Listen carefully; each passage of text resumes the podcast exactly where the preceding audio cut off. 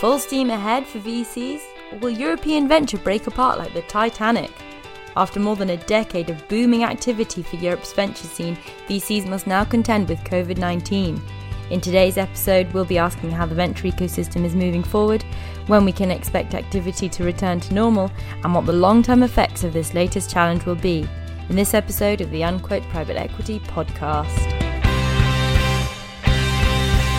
Hello, listener, and welcome. We're recording from home today to discuss this week's topic venture in the time of coronavirus. We've got an interview with Norman Fiore, general partner and co founder at Dawn Capital, discussing when we can expect the venture ecosystem to return to normal, if there are opportunities that will arise from the coronavirus crisis, and what the venture fundraising market currently looks like. To help me with that, I have my esteemed colleague, Greg Gille, Unquote's editor. Welcome, Greg. Hi, Kat. Really good to be here. Thanks for joining us. And also joining us, we have Harriet Matthews, our DACH region reporter. Hi, Harriet. Hi, thank you for having me. No, thanks, thanks for joining. Um, so, Greg, why don't we kick off with you? Certainly, the public opinion of, of venture investors might be that they're the younger, more technologically advanced cousins of private equity, um, or at least that's that's how some of some of us think of think think of them. Um, but have you heard much about how they're coping in the remote working environment, and if they're struggling to make investments without being face to face with founders? Um, yeah, Kat, that's a good question. That's uh, that's indeed the traditional view of, of, venture players, isn't it, as being more in tune with the times, um, so to speak. I think that downplays the fact that they're still investment professionals, obviously, um, often with a very specific workflow that can be quite hard to shake off. Um, so I was talking to a French VC the other day called ISAI, and the founder was saying that um, they were starting to to look at deal flow, uh, especially as lockdown was being eased in France but he said, uh, to be honest, as much as uh, as video calls are good to initiate contact, uh, it's very unlikely they'd ever sign anything before meeting management face to face. I think what's interesting there is that as much as uh, VCs may be more technology driven, I think that the founders of a startup are obviously a major linchpin in any VC investment thesis because they want to understand their vision of the business, um, see how they interact with each other, get that, that proper personal relationship and trust going. So it's not say that that's not important for PE too. Uh, obviously, it is, especially for management buyouts and the like. Uh, but they've always been less wary of shaking things up with management if need be, um, especially the further you go on on the business maturity and, and scale axis. Yeah, definitely, and and I think um, certainly some investors feel even more keenly on on that front. Um, the more kind of pre-seed the investment is. Um, uh, also, I was wondering, have the stats been reflecting the turmoil that we've we've seen in the market? Um, so Q1 was actually pretty solid. Um, although the aggregate value of, of, venture and growth investments was down just a little bit uh, compared with Q4. I think it, it settled on about 8.2 billion euros. Um, that was actually a fair bit higher than the, the, comparable period last year, and, and deal flow actually went up to um, to to finish on about 500 odd deals, I think, uh, which was again a, a sizable increase on the Q1 uh, 2019 figure uh, and higher than Q4's. But that was obviously Q1, which is uh, certainly was a game of two halves to to use that well-worn cliche. Um, Q2 really isn't looking too good so far. So we only own about 250 deals, I think, um, with about half the average value of the previous three quarters. So obviously we still have uh, June to go through, um, and and I'm sure the research team will uh, be busy inputting some deals from from May as well still. Uh, but my guesstimate would still be that we'll probably see a 30 40% drop uh, compared to let's say Q3 Q4 last year. Um, and clearly, the, the, news show that some businesses aren't struggling to to attract interest. Uh, we've had some some pretty big rounds, um, including I think a recent one being Contentsquare raising 190 uh, million dollars in Series D. So in that sense, I think VCs are potentially a bit more sheltered compared to their PE counterparts because obviously the one thing they haven't got to worry about too much is the, the sort of lack of, of debt financing, uh, which really, really put a dent in, in M&A figures. Okay, great. Thanks for that, Greg. Um, and Harriet, over to you. Um, how, how has the DACH market in particular been reacting to the coronavirus? Are there are there any other trends that are unique to the to the DACH region? Well, um, I think the stats are quite interesting to start with for, for the DACH region, just to build on what Greg's been saying. Um, Q1 2020 was actually a record year for the DACH region, or a record quarter rather, um, in terms of the number of deals. There were 137 deals done, although in terms of aggregate value, it was there was a, fairly significant gap. Um, so there were two billion euros worth of deals completed. Um, nevertheless, looking to Q2, um, there have been 79 deals so far. Um, totaling uh, just over 800 million euros. So already there is set to be probably a fairly significant drop. In spite of that, though, there is a bit of a turning point in terms of attitude, I think, coming, particularly given that lockdowns are easing somewhat. Investors are cautiously optimistic in the region, I would say. Oh, great. Okay. Well, thank you very much for making sense of that for us, Harriet. Um, uh, I think we'll we'll we'll be back to hear more from Harriet and Greg on venture trends. But first, an interview with Dawn Capital's Norman Fiore on the shape of the venture ecosystem post COVID nineteen.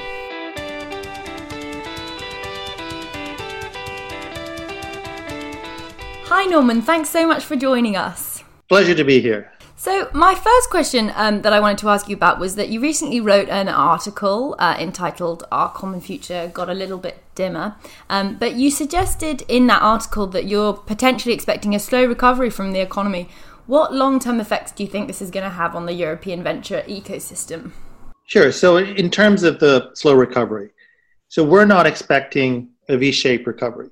If you were thinking in how the business was in February or March, tech was hot budgets were fat and people were spending uh, a lot with startups. Our house view of the recovery is that the pandemic was obviously very bad, a big shock. A lot of uh, IT buyers stopped buying tech. But really, for us, the concern is the recession that we're expecting over the next eight to 20 months. If you look at stats since 1970, that's the duration of recessions. And if you look at what's actually happening overnight, the University of Chicago had a report that of the 12 million people unemployed in the US since the pandemic, they expect 40% to be permanent. So we think that enterprises have spent cash just keeping alive, governments have taken on debt, balance sheets of families have also been hit. So we expect a substantial recession going forward. So that's that's bad for, for the economy. Focusing on venture specifically, so we've actually advised our startups, and in most cases they've they've taken the advice to cut headcount. And so when they choose where to cut, we've indicated that they should keep their tech intact and exit the recession with a better product and more blue water versus competitors than, than when they entered, and really to look at sales and marketing, which right now is, is fat. But what it means is that having cut sales and marketing, they physically can't sell as much as they could before. So, so there is going to be an adverse effect, I would say, across uh, venture. But let me now jump to why why this could be good news, long term for venture, specifically in Europe, but really across the world. So, venture is essentially the story of of David versus Goliath happening over and over and over again. So, David is is a small startup nimble, good technology. And Goliath represents the competitor, the incumbent, very strong, uh, has cash and other resources well known in the market. But the one thing that Goliath is not is nimble. He has the advantage that the, the deck is stacked in his favor, but once the deck gets shuffled, then Goliath is in trouble. And that's what startups love. They love when there's when there's chaos. And clearly, this pandemic has caused a complete reshuffling of, of how people work. Um, so, in my lifetime, there's been many changes, and most of them were tech led that helped startups. So, the move from client server to web to mobile to cloud to AI. And now we have an unusual one that has to deal with how people will organize, if they will work remotely from, from home or other new changes. So I'm very excited to see what new ideas come out, and I'm very bullish on uh, on venture going forward in the in the medium term. Oh, that's great. Well, um, considering that kind of mindset that you currently have, how how do you think LP's approach to venture investing will change? Do you do you think the the fundraising environment will suffer in venture? So I think at the margin, it, it must, because as I mentioned before, in, in February, the market was hot. Clearly, the market is not hot today. I would say across the board, uh, companies are, are lowering their budgets for the year.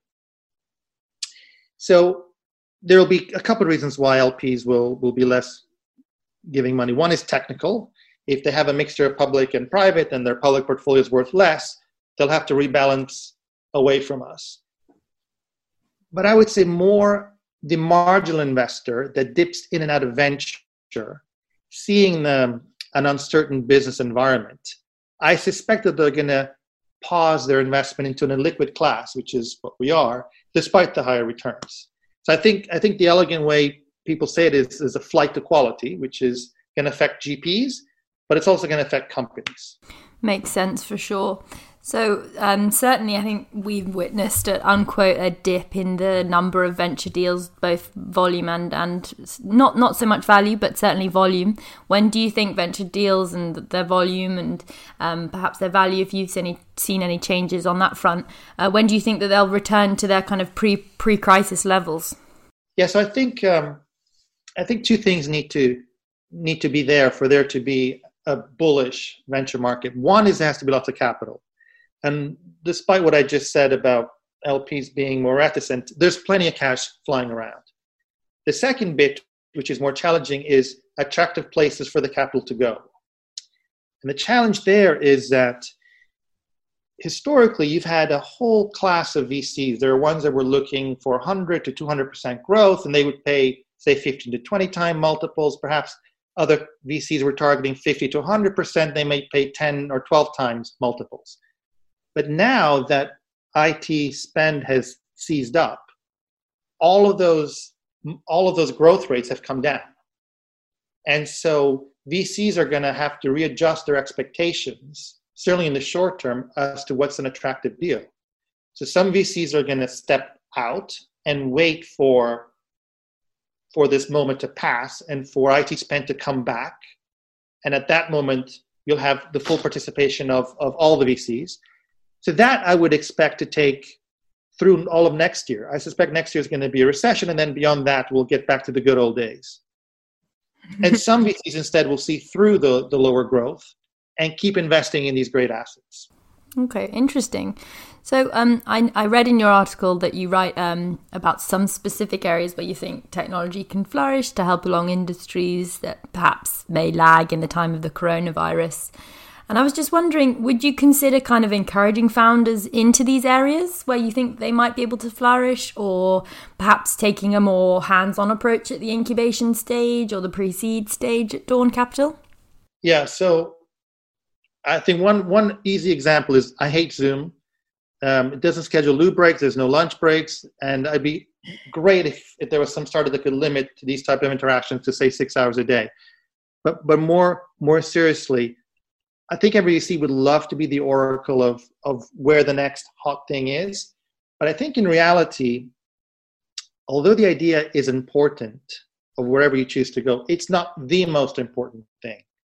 Whenever we see a great idea or a good idea, there are usually three, four, or even a dozen, a dozen startups chasing that very same idea. So what really counts is a, is a deep, deep market that's, that's underserved and great execution skills. So for startups, I would, for entrepreneurs, I would urge them to see where where they are and whether they're frustrated by what they're seeing in their own environment, and to look for those those two things: the underserved market um, and their ability to to do something about it. If, on the other hand, entrepreneurs are don't have that idea, I would urge them to do what we're doing. And what, what we're doing is we're looking at function by function every every VC always has a two by two. Marketing, sales, finance, IT, procurement, HR, all the different functions of an organization. And we're looking at what changes from this COVID crisis are permanent and putting those across the top, whether it's people being remote, the challenges about continuity of supply, digitalization, providing security to this new world, and figuring out which of the boxes intersecting the two are really, really exciting or interesting. So some types of ideas are, for example, in HR, how do you, for example, onboard people remotely? If, if startups are growing their headcount 50% a year, and a startup might have 600 people. How do you bring on 300 people remotely that aren't going to interact physically with other people? If you think about procurement, how do you find new suppliers if you're unhappy with the ones that are far away that have not served you well in the past? If you think about IT, how do you physically provide equipment to your employees working from home? How do you provide security to these people? And for example, in sales, you have enterprise sales reps staying at home trying to be trying to learn how to sell remotely. So there's a lot of new opportunities for entrepreneurs, and I would urge them to think about it in in, a, in this formal method. Certainly, food for for thought. Um, I wanted to ask you also about your previous experience with Mimecast. I understand that you were working with them through the last uh, global financial crisis of 2008. And I just wondered how will the development of technology be different now to that particular set of circumstances? What kind of major trends do you think we'll be seeing? Yeah, so that's that's at the nub of um, of the value startups provide. Does it does it change over time? Is there a, a downside startup and a global financial crisis startup, a pandemic startup? Um, so I guess I would answer that to say what what doesn't change.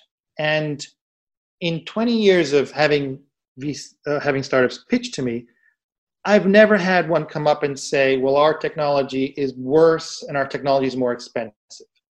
Every single time you can count on a startup having a better cost base and therefore ha- being able, if they chose to, to provide a cheaper alternative to the incumbents and also a better product. So then you have these two levers, and then you choose how to apply them during different economic cycles. So, in a recession, for example, ROI becomes far, far more important. And so you would push the price lever far more than the, the better lever. But you don't want to build companies for, for any particular cycle because the cycle will change. And so you need to build a business that has these two levers that can operate really in any cycle. Makes sense, absolutely. Um, so, in a venture ecosystem that's uh, seen previously high performing companies raise, raise large amounts of money very quickly, and worst performers kind of struggle to raise smaller amounts. You know, this sort of bifurcation that's certainly entered into the um, into the private equity environment as well. Uh, do you think this environment will continue post COVID nineteen? And if so, how can VCs kind of remain competitive? So I, th- I think this is a, an opportunity because. Um, in the past, I think VCs have had it easy. In a boom environment, it's quite easy to tell the potential of a business. You look at their growth rate, how they're performing, and that, that gives you a lot of a lot of comfort. And so before we talked about the flight to quality, there are some businesses that are still performing well, um, or that were known to be great businesses, and those are getting those are getting the big checks.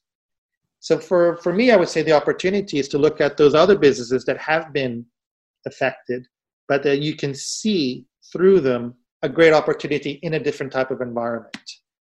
So I'm very bullish on the environment.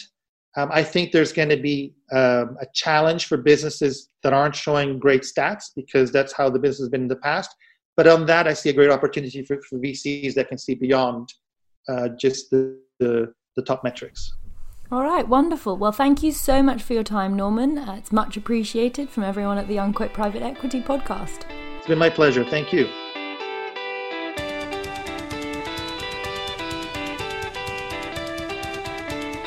So that was Dawn Capital's Norman Fiore there. Greg, we heard from Norman on when he thinks the venture ecosystem might return to kind of some sense of normalcy. When do market participants that you've been speaking to think that deal volume might return to normal levels? I think there's a couple of issues there. First of all, a lot of people uh, tend to talk themselves into a crisis a little bit. Um, so we'll hear from a fund saying they're you know locked and loaded to do deals ASAP, uh, but that might not happen. Um, and even if they did, that would most likely remain anecdotal from a statistical point of view, if that makes sense. Um, because, of course, I mean, some VC houses will be quicker to get back on the front foot uh, because their current portfolio is more shielded, they've got more pressure to deploy an older fund, perhaps, or they're, they're just less risk averse than others. Uh, but some will invariably want to see how businesses are affected first. Uh, maybe continue market mapping, see who's come out of the uh, the whole COVID situation on top, etc., etc. I mean, I'd be very surprised if if Q3, even Q4, uh, matched the, the comparable periods last year, uh, which is when you know the, the people that we've been speaking to generally say that uh, they, they see activity coming back in a, in a significant way. Uh, the scenario that's outlined by Norman is highly plausible, but of course, I, I hope I'm wrong. Yeah, absolutely. Um, and, and Harriet, Norman mentioned a few sectors there that are likely to perhaps get a bit more attention in, in the wake of the coronavirus crisis. Um, and obviously, you're on the ground reporting on venture deals over the last couple of months. Have you seen any sector trends? So I think what I would certainly echo a lot of what's already been said. Um, VCs are really looking for how companies are taking advantage of or adapting to the current situation sectors such as telemedicine and e learning are certainly ones that they're looking at. Really, anything that allows people to do things remotely or flexibly or takes advantage of an opportunity that has come up in overcoming the practical difficulties of getting things done under lockdown. We've seen companies like ZenJob that offers temporary staffing solutions for areas including the food industry. We've seen companies such as TaxFix, uh, which offers tax rebates online and allows people to get things done under the, the current environment. We've also seen VCs such as Wellington Partners backing SURS Therapeutics, which is really a, a company designed to work on uh, clinical trials and development of um, drugs in order to treat coronavirus. So I would say those have been the main sectors and uh, certainly some of the companies that we're going to, to see being backed and looked into um, even as lockdowns ease. Mm, absolutely. And uh, and Greg Norman painted perhaps a slightly bleak picture for the near term future of the venture fundraising environment. Are, are there any reasons to think European venture might still be attractive to LPs in the next couple of years? Well, in theory, yeah, absolutely. And for the very reasons that he highlighted and uh, Harriet mentioned as well when looking at the, sectors that should uh, come out on top of this the long term effects of the pandemic should favour the types of businesses that VCs love to invest in, uh, and we've just detailed what these are. So, savvy LPs should want to get in on the ground floor of that next cycle, uh, potentially at lower valuations as well. Um, if uh, if we're looking at what's going on across the board um, in, in the PE space and what players are, are potentially looking at, so we could be looking at great vintages to be had returns wise in 2020, 2021. I was also quite surprised when uh, taking a quick look at the Unquote database. Uh, venture fundraising actually rebounded a little bit quicker in, in relative terms, of course, uh, compared to uh, their PE counterparts, as in buyout funds, in the aftermath of the GFC. So uh, historically, there, there hasn't been that massive, massive drop off.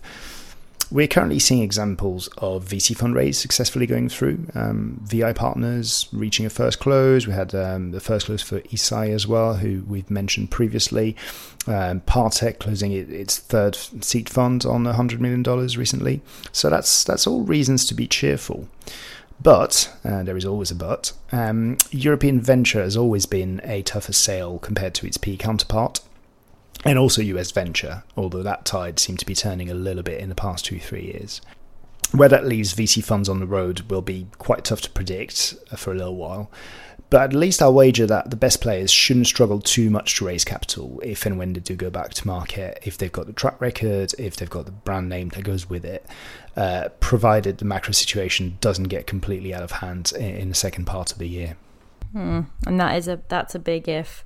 Um, well, there are a lot of opportunities for the venture ecosystem, but uh, a lot of obstacles and pitfalls as well.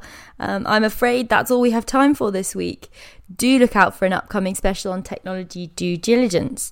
Please take the opportunity to subscribe to the Unquote Private Equity podcast on Spotify or Apple Podcasts, or of course, continue listening on unquote.com. A very big thank you to our two panelists today to our special guest, Norman Fiore, and as always, a big thank you to you too, listener. Speak to you soon.